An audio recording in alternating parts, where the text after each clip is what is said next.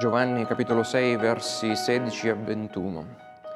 Quando fu sera i suoi discepoli scesero al mare e montati in una barca si diressero all'altra riva, verso Capernaum. Era già buio e Gesù non era ancora venuto presso di loro. Il mare era agitato perché tirava un forte vento. Come ebbero remato per circa 25 o 30 stadi, videro Gesù camminare sul mare e accostarsi alla barca ed ebbero paura. Ma egli disse loro, sono io, non temete. E dunque lo vollero prendere nella barca e subito la barca toccò terra laddove erano diretti. Amen. Vogliamo pregare. Padre Santo e Glorioso, ancora grazie per l'opera del tuo Spirito che ci apre l'intendimento della tua parola e preghiamo che lo stesso Spirito non solo guidi chi predica, ma anche chi ascolta, affinché possiamo essere ammaestrati, ammaestrati dalla tua verità per la nostra crescita, il nostro cammino spirituale. In Cristo noi ti preghiamo. Amen. Amen. Vogliate sedervi. Sin qui ci siamo, ci, Giovanni ci ha comunicato che Gesù ha fatto grandi opere potenti per testimoniare chi lui veramente è. Ha trasformato l'acqua in vino, se ricordate alle nozze di Cana, ha purificato il Tempio di Gerusalemme dai mercanti e dai cambiavalute che lo profanavano. Guarì il figlio di un funzionario regio, per poi eh, guarire un invalido eh, che era infermo da ben 38 anni. E in tutti questi miracoli Gesù ha dimostrato di essere cosa? Lo dice Giovanni, la parola fattasi carne è il figlio di Dio che è venuto nel mondo per concedere la vita eterna, risuscitare i morti nel loro peccato e creare quella fede in noi, quella fiducia, fede salvifica, che Egli è il Redentore e Messia promesso in tutto l'Antico Testamento. Nell'ultimo sermone eh, di questa serie abbiamo visto Gesù sfamare miracolosamente con soli cinque pani e due pesciolini migliaia di persone. E con tale drammatico miracolo egli si è mostrato come, se ricordate, come il nuovo Mosè, che guida il popolo di Dio verso un nuovo e finale esodo spirituale, dalla morte alla vita eterna. E poi, come abbiamo appena letto, quella stessa notte che moltiplicò i pani e i pesci, Gesù attraversa miracolosamente il mare di Galilea, nel bel mezzo di una tempesta, per andare a soccorrere i suoi discepoli. Dall'odierno passaggio possiamo comprendere come Cristo non è soltanto interessato alla salvezza dei peccatori, ma come ma anche alla nostra crescita spirituale, non solo alla salvezza, anche alla nostra crescita, prosperità spirituale. Così come ogni genitore gioisce quando il proprio neonato cresce di un sol centimetro o prende, come si suol dire, un solo chilo in segno di una buona salute, analogamente Cristo è altrettanto interessato alla nostra crescita spirituale. Crescita che spesso però avviene attraverso le difficoltà di questa vita. Difficoltà che Cristo usa per provarci, per accrescere e fortificare la nostra fede per concederci poi di portare frutto alla sua gloria. Ed infatti possiamo vedere emergere da questo quinto segno miracoloso che Giovanni ci riporta tre incoraggianti verità. Cristo è colui che decreta la nostra tempesta, cioè Cristo decreta, decide le nostre tempeste. Cristo è presente nella nostra tempesta e Cristo ci libera dalla nostra tempesta. Ed il tutto per la nostra crescita, come abbiamo detto, spirituale. E quindi cominciamo col vedere la prima verità, che Cristo decreta la nostra tempesta. Sì, decreta le nostre personali difficoltà.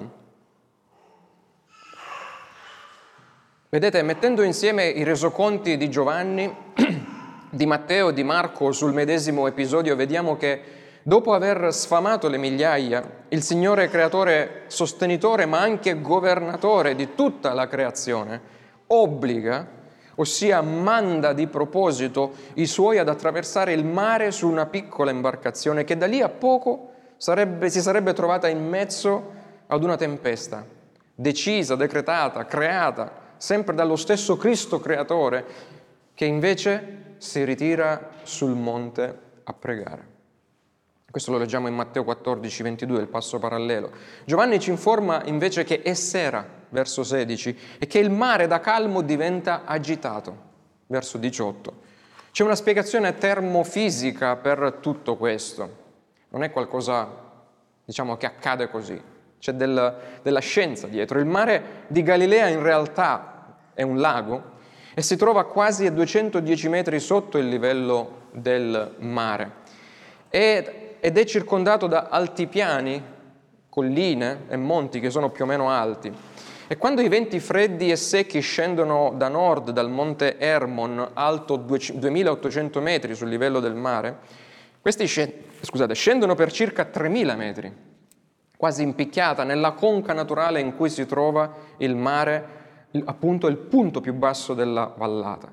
E tali venti freddi impattano con l'aria calda, umida, che si raccoglie sopra il lago e innescano con pochissimo preavviso violenti tempeste, trasformando repentinamente quel placido lago in un luogo anche di morte per chi sta navigando dentro. La piccola barca dei discepoli, colpita dalle improvvise raffiche di vento e onde, se ci riflettiamo, è un'immagine della Chiesa, della vita di ognuno di noi, anche della vita dei credenti. Sappiamo tutti molto bene che in questa vita non è affatto, non è affatto un parco di divertimenti, non siamo sempre gioiosi 24 ore al giorno, 7 giorni a settimana. Paolo stesso, fortificando gli animi dei discepoli ed esortandoli a perseverare nella fede, afferma che dobbiamo entrare nel regno di Dio, cioè nella gloria eterna, attraverso molte tribolazioni. Dice Atti capitolo 14, verso 2. C'è purtroppo un certo Vangelo predicato da tanti protestanti che si chiama Vangelo della prosperità. Una volta che vieni salvato diventi il più ricco di quanto eri prima, insomma, una serie di benedizioni. La Bibbia non ne parla di tutto questo. Quindi dobbiamo entrare nel regno di Dio attraverso molte tribolazioni, ma non ci scoraggiamo, nel senso che dalla nostra salvezza alla nostra glorificazione ci sono di mezzo non poche tempeste da attraversare. Ma non dobbiamo dimenticare che Cristo Gesù è colui che ha decretato ognuna di esse. Per cosa? Per il nostro bene. E passatemi, diciamo, come si dice il termine. Per me è molto più confortante sapere che il mio destino è nelle mani del mio Signore Creatore che nelle mani del caso o nelle mani stesse di Satana. Ma perché tra la nostra salvezza e la nostra glorificazione siamo chiamati a passare attraverso queste tempeste? In questi versi vediamo almeno tre motivi. Il primo è proprio la natura dell'ambiente in cui viviamo. Abbiamo visto che il mare di Galilea è per sua natura un pericoloso specchio d'acqua. È stato creato così da Dio. Lo stesso si può dire del mondo che è stato creato in maniera buona, del mondo in cui viviamo, il quale però è stato sottoposto per il nostro peccato a maledizione, per via appunto della nostra disubbidienza. E questo mondo, in questo mondo soffiano sempre per il nostro peccato venti forti e a volte mortali che innescano le circostanze mutevoli, a volte spaventose della nostra vita, che possono nascondere la minaccia per la nostra salute, per i nostri mezzi di sussistenza e per le nostre relazioni, per i nostri familiari. I crimini che ci sono in questo mondo, ci sono perché questo mondo è come noi lo abbiamo ridotto. In tale mondo avverso ognuno di noi cerca di costruirsi cosa? La propria zona di conforto, una casa sicura, una famiglia sicura, un posto protetto dove pensiamo o speriamo di avere noi il controllo della vita. Ma la realtà è che in questo mondo decaduto non esistono isole felici. che non siamo isole felici che non siano raggiunte dai problemi. Basta un niente e come per il mar di Galilea la nostra zona di apparente conforto improvvisamente viene sferzata da violente e inaspettate tempeste. Pensate quando entriamo dal medico e poi usciamo con il referto, che tempesta si può abbattere sulle nostre vite. Dunque la natura dell'ambiente in cui viviamo ci è ostile, sì, ma i discepoli si trovano di fronte alla tempesta per un secondo motivo. Perché come leggiamo in Matteo 14, 22, subito dopo dice Matteo, Gesù obbligò loro di salire, obbligò loro di salire sulla barca e a precedere sull'altra riva. Dunque, essi entrarono nella tempesta per comando dell'onnisciente Dio uomo che li aveva inviati. Ecco, un altro motivo perché ci troviamo nelle tempeste. Che Dio ci invia, non solo le crea, ma ci fa passare attraverso. Allo stesso modo i credenti sono chiamati a camminare nel mezzo di varie difficoltà per espresso volere di Cristo. Non a caso Pietro afferma che, prove, che queste prove sono avvenute affinché la vostra fede, che viene messa alla prova, che è ben più preziosa dell'oro che perisce, sia motivo di lode, di gloria, di onore al momento della manifestazione di Cristo Gesù. 1 Pietro 1,7. E un pastore, J.C. Ryle, scrisse, la prova fa parte della dieta che tutti i veri cristiani devono aspettarsi. È uno dei mezzi con cui la grazia che è in loro è dimostrata. La prova dimostra la grazia che è in noi. E attraverso la prova scoprono che la grazia di Dio è in loro stessi.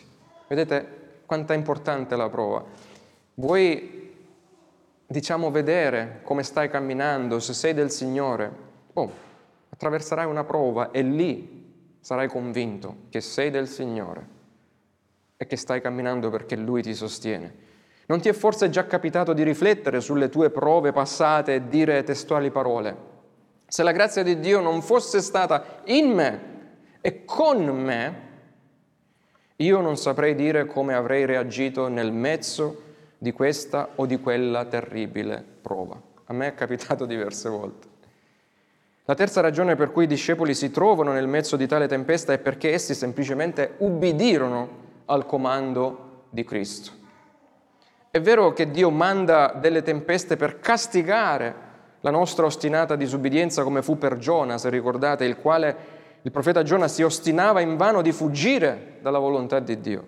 Ma molti credenti che si affannano di rimanere a galla nella tempesta, Sbagliano nel pensare che questa o quella sventura, che questa o quella malattia, che questa o quella perdita gli è piombata addosso perché sono fuori dalla volontà di Dio. Mosè non avrebbe mai sperimentato il rigetto del suo lamentoso popolo se non avesse deciso di fare la volontà di Dio che gli parlò attraverso un pruno ardente. Daniele non avrebbe mai dovuto affrontare la fossa dei leoni se non avesse deciso di essere fedele al suo Dio.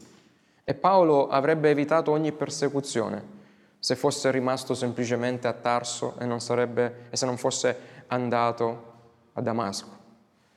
Ma se questi servi non fossero passati attraverso le tribolazioni preparate per loro da Dio, non avrebbero mai conosciuto le benedizioni dello Spirito Santo in loro e attraverso le loro vite per gli altri.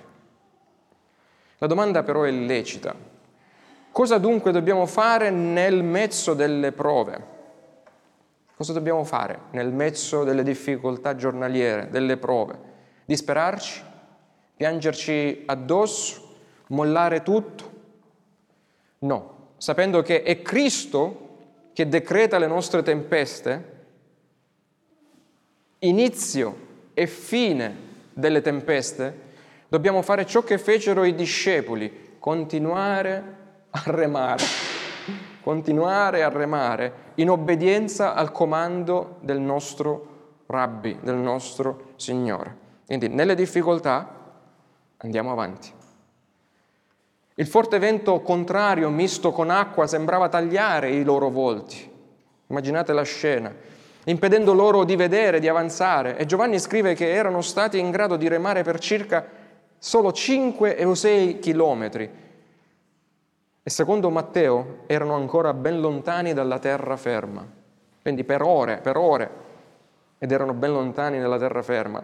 Nella prova qualsiasi essa sia, dobbiamo continuare a remare in fedele obbedienza alla parola di Dio.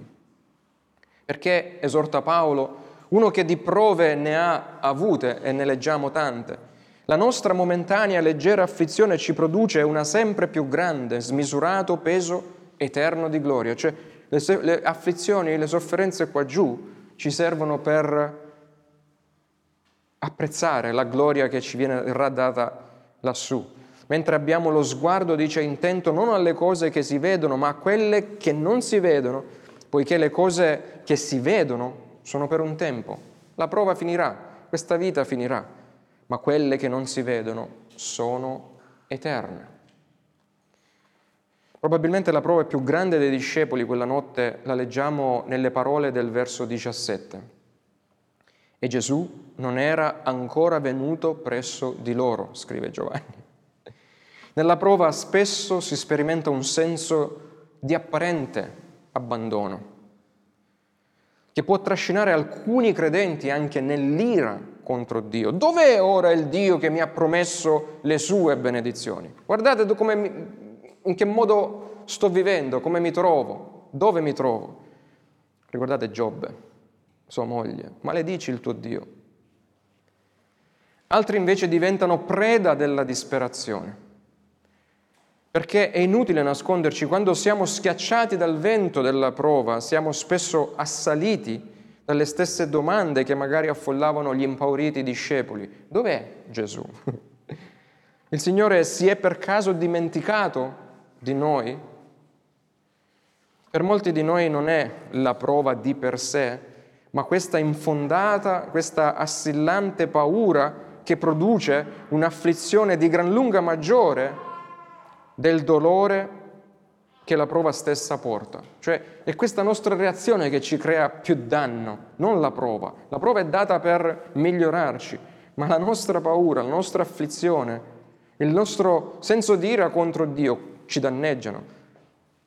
Cristo mi ha abbandonato? Ho fatto qualcosa per cui Egli si è ritirato da me? No, no, caro credente, cara credente, non comprare queste menzogne da Satana. Tu non puoi fare nulla di così malvagio da far ritirare il suo Spirito Santo da te più di quanto tu non abbia già fatto, contribuendo con il tuo peccato a portare Cristo sulla croce. Peccato che proprio sulla croce e grazie alla croce ti è stato già perdonato.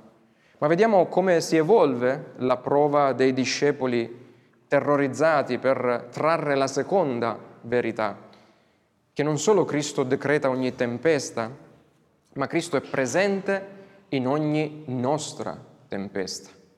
Cioè Cristo è presente in ogni nostra tempesta.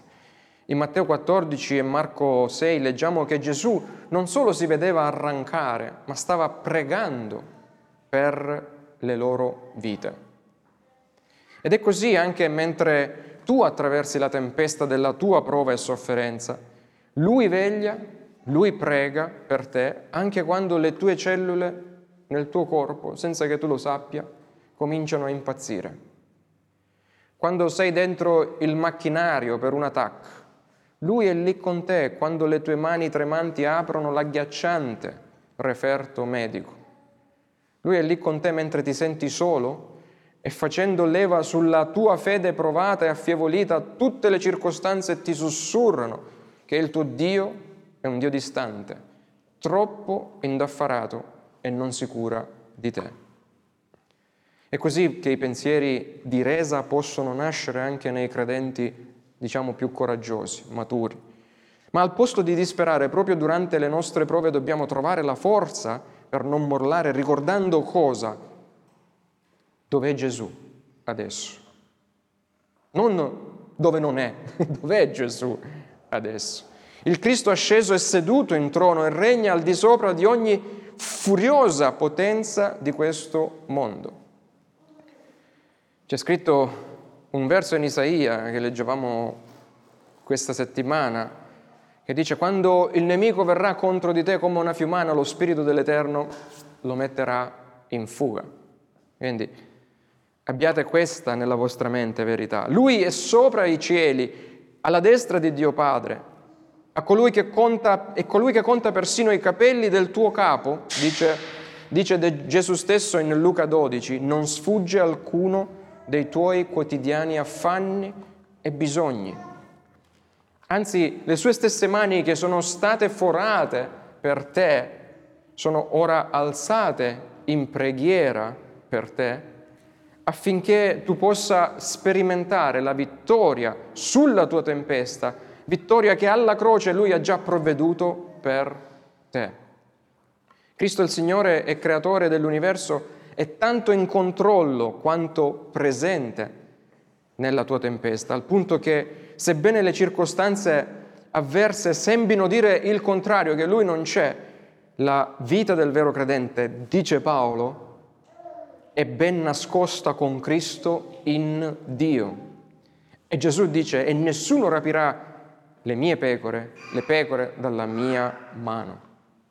Ciò significa che quando anche la tempesta in cui potresti trovarti fosse l'ultima, quando anche tu sei arrivato alla tua ultima tempesta, e cioè a quella che sta per condurti alla morte, alla morte fisica, ricorda che le sue mani non solo sono alzate per sostenerti in preghiera, in quel momento, in quei frangenti, ma sono stese per riceverti e accoglierti nella sua gloria eterna. Ricorda queste verità nella tempesta.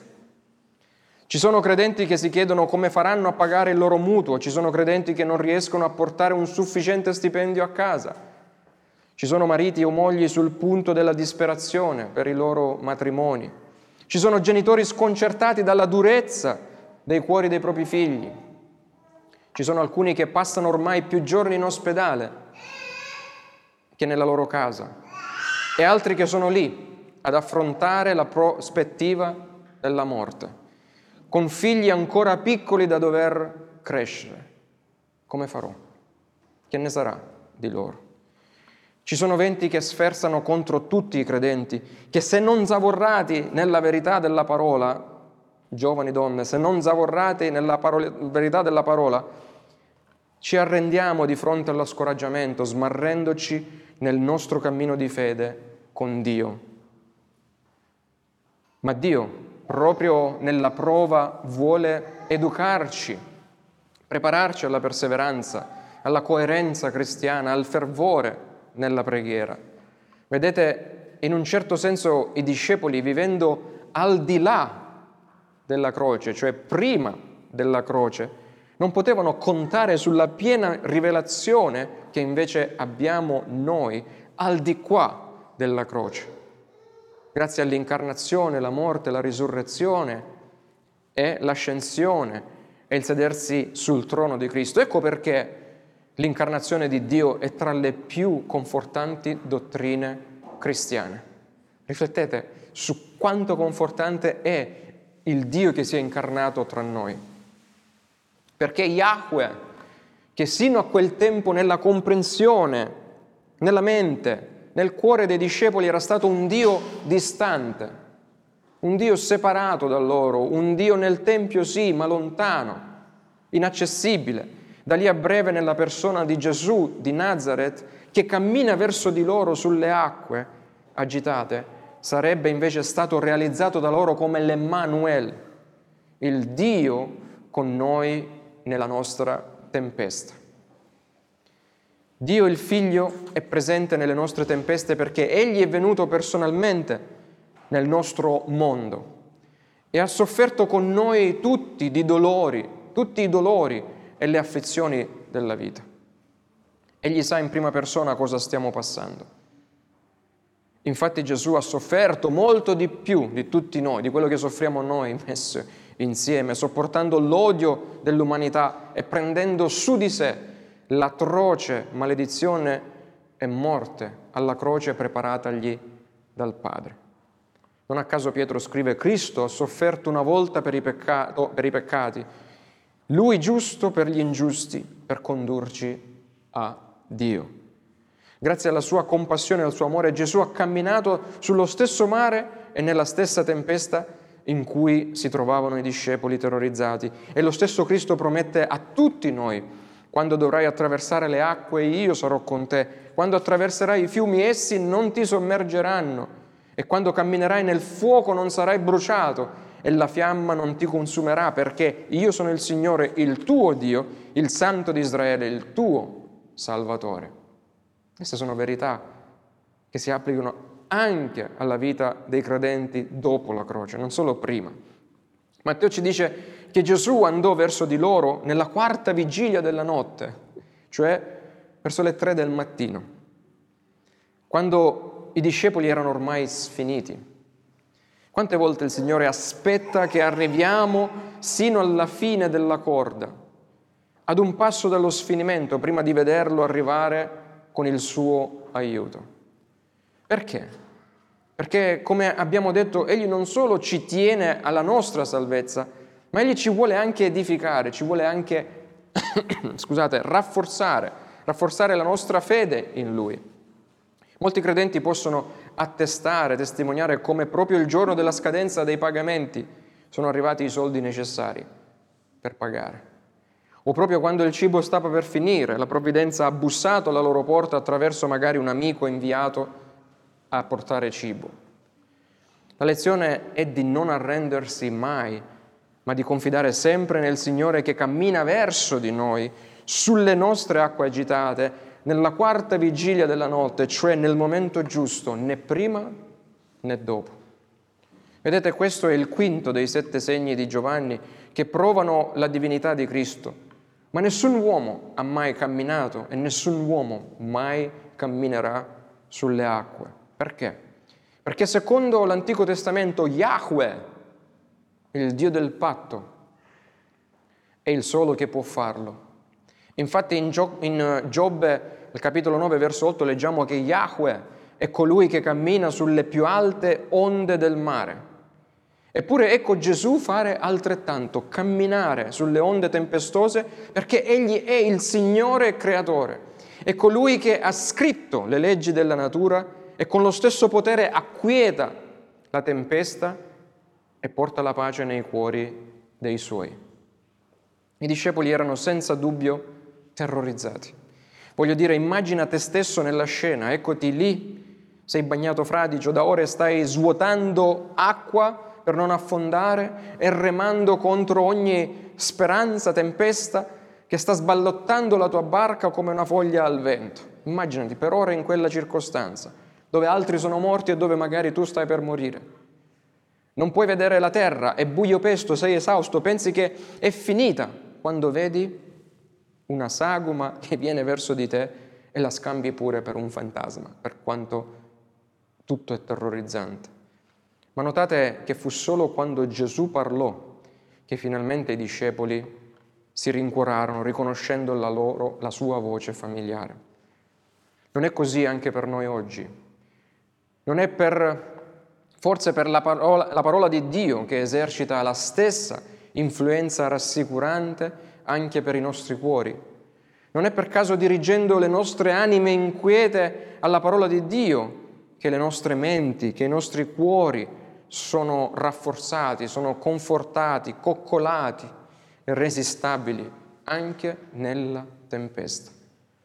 Ma Gesù, procedendo verso i discepoli, con quali parole si presenta? Qui nell'italiano lo perdiamo un po' questo. Egli si presenta loro in una maniera assolutamente inequivocabile per un giudeo. Egli dice, io sono, non temete, ego e mi. Cioè Gesù usa appositamente le stesse parole già usate da Yahweh in Esodo 3:14, quando Dio disse a Mosè, io sono colui che sono. Dirai così ai figli di Israele, l'io sono mi ha mandato da voi. Egli non solo cammina sulle acque facendo qualcosa che soltanto Yahweh avrebbe potuto fare, scusate, ma si presenta con lo stesso innominabile nome di Yahweh, perché era proibito per ogni israelita nominare quel nome, ma lui lo nomina, dice io sono, ordinando non temete e lasciando intendere che lui è in controllo, ma soprattutto per dimostrare loro che egli non è il Dio distante, ma il Dio uomo molto vicino e sempre presente nella vita dei suoi. Carissimi, proprio come il cielo più scuro mostra al meglio la gloria delle stelle, non so se vi è mai capitato di alzare lo sguardo e cercare di vedere le stelle in città, ma se ti sposti in campagna dove non ci sono luce, la Via Lattea si mostra in, sua, in tutto il suo splendore. Quindi, proprio come il cielo più scuro mostra al meglio la gloria delle stelle, Gesù spesso sceglie per noi le prove più adatte, più dure, per svelare la sua divina maestà agli occhi della nostra flebile fede. Dunque Cristo non solo decreta la tua tempesta, egli è certamente presente nella tua tempesta e come leggiamo al verso 21 e chiudiamo, Cristo ci libera, ti libera dalla tua tempesta. Giovanni conclude dicendo, essi dunque lo vollero prendere nella barca e subito la barca toccò terra laddove erano diretti. Verso 21. Non è chiaro se questo parli di un altro miracolo che ha trasportato immediatamente la barca o se sotto l'occhio vigile di Gesù erano stati guidati, sani e salvi, verso la loro destinazione.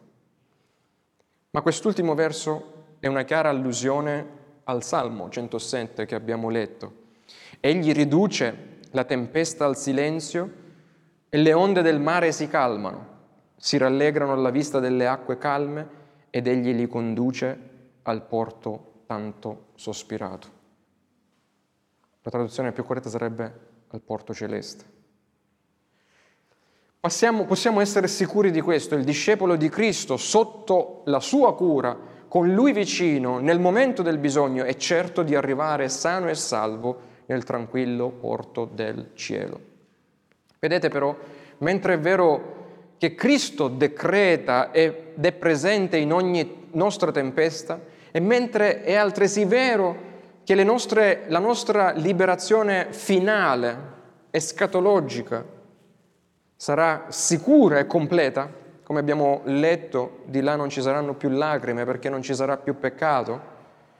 È però altrettanto vero che la liberazione che Cristo ci concede in questa vita può non essere completa. Mi spiego meglio. A volte Egli si compiacerà per il nostro bene e per il bene di chi sta intorno a noi di lasciarci una spina nella carne come fece con Paolo.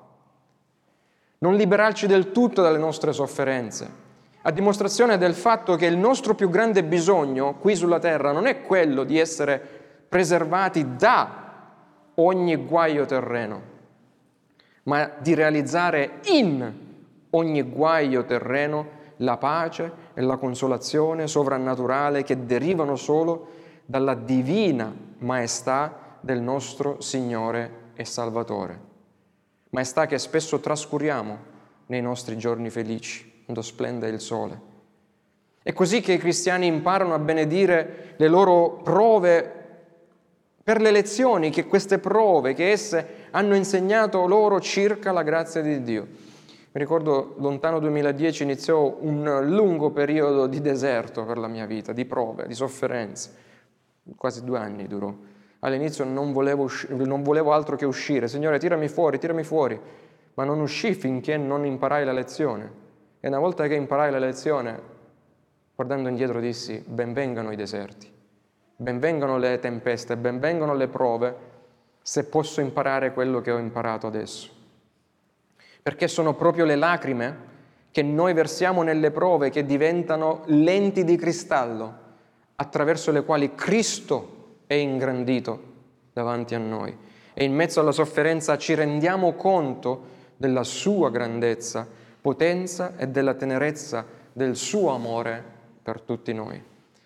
Ebbene, finora ho rivolto le mie osservazioni ai credenti, i quali come discepoli sul banco di lavoro del Maestro hanno bisogno di imparare la lezione della fedele cura di Cristo anche attraverso le prove.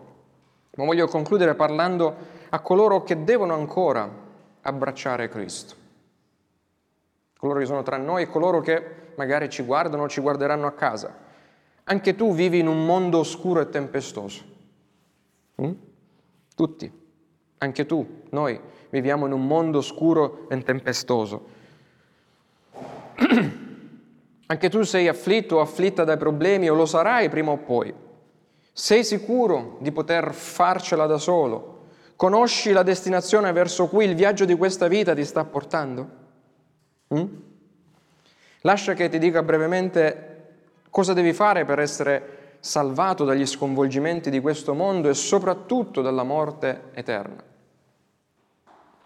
Innanzitutto bisogna ammettere il nostro bisogno, bisogna mettere il tuo bisogno. Anche tu sei raffigurato dagli uomini in panico in questa barca sballottata dalle acque, solo che se sei senza Cristo non hai motivo di sperare nella salvezza di Cristo. Forse hai messo da parte un bel po' di denaro, hai raggiunto potere o una bella posizione, ma quando, quanto velocemente una sola tempesta di questa vita può spazzare tutto ciò che possiedi? una visita dal medico, un cambiamento del mercato azionario e io mi ricordo, apro parentesi, parto per il seminario, metto da parte la somma necessaria per coprire tre anni, qualche mese, elezioni in America, nuovo presidente, pum, 30% di valore in meno dei miei risparmi.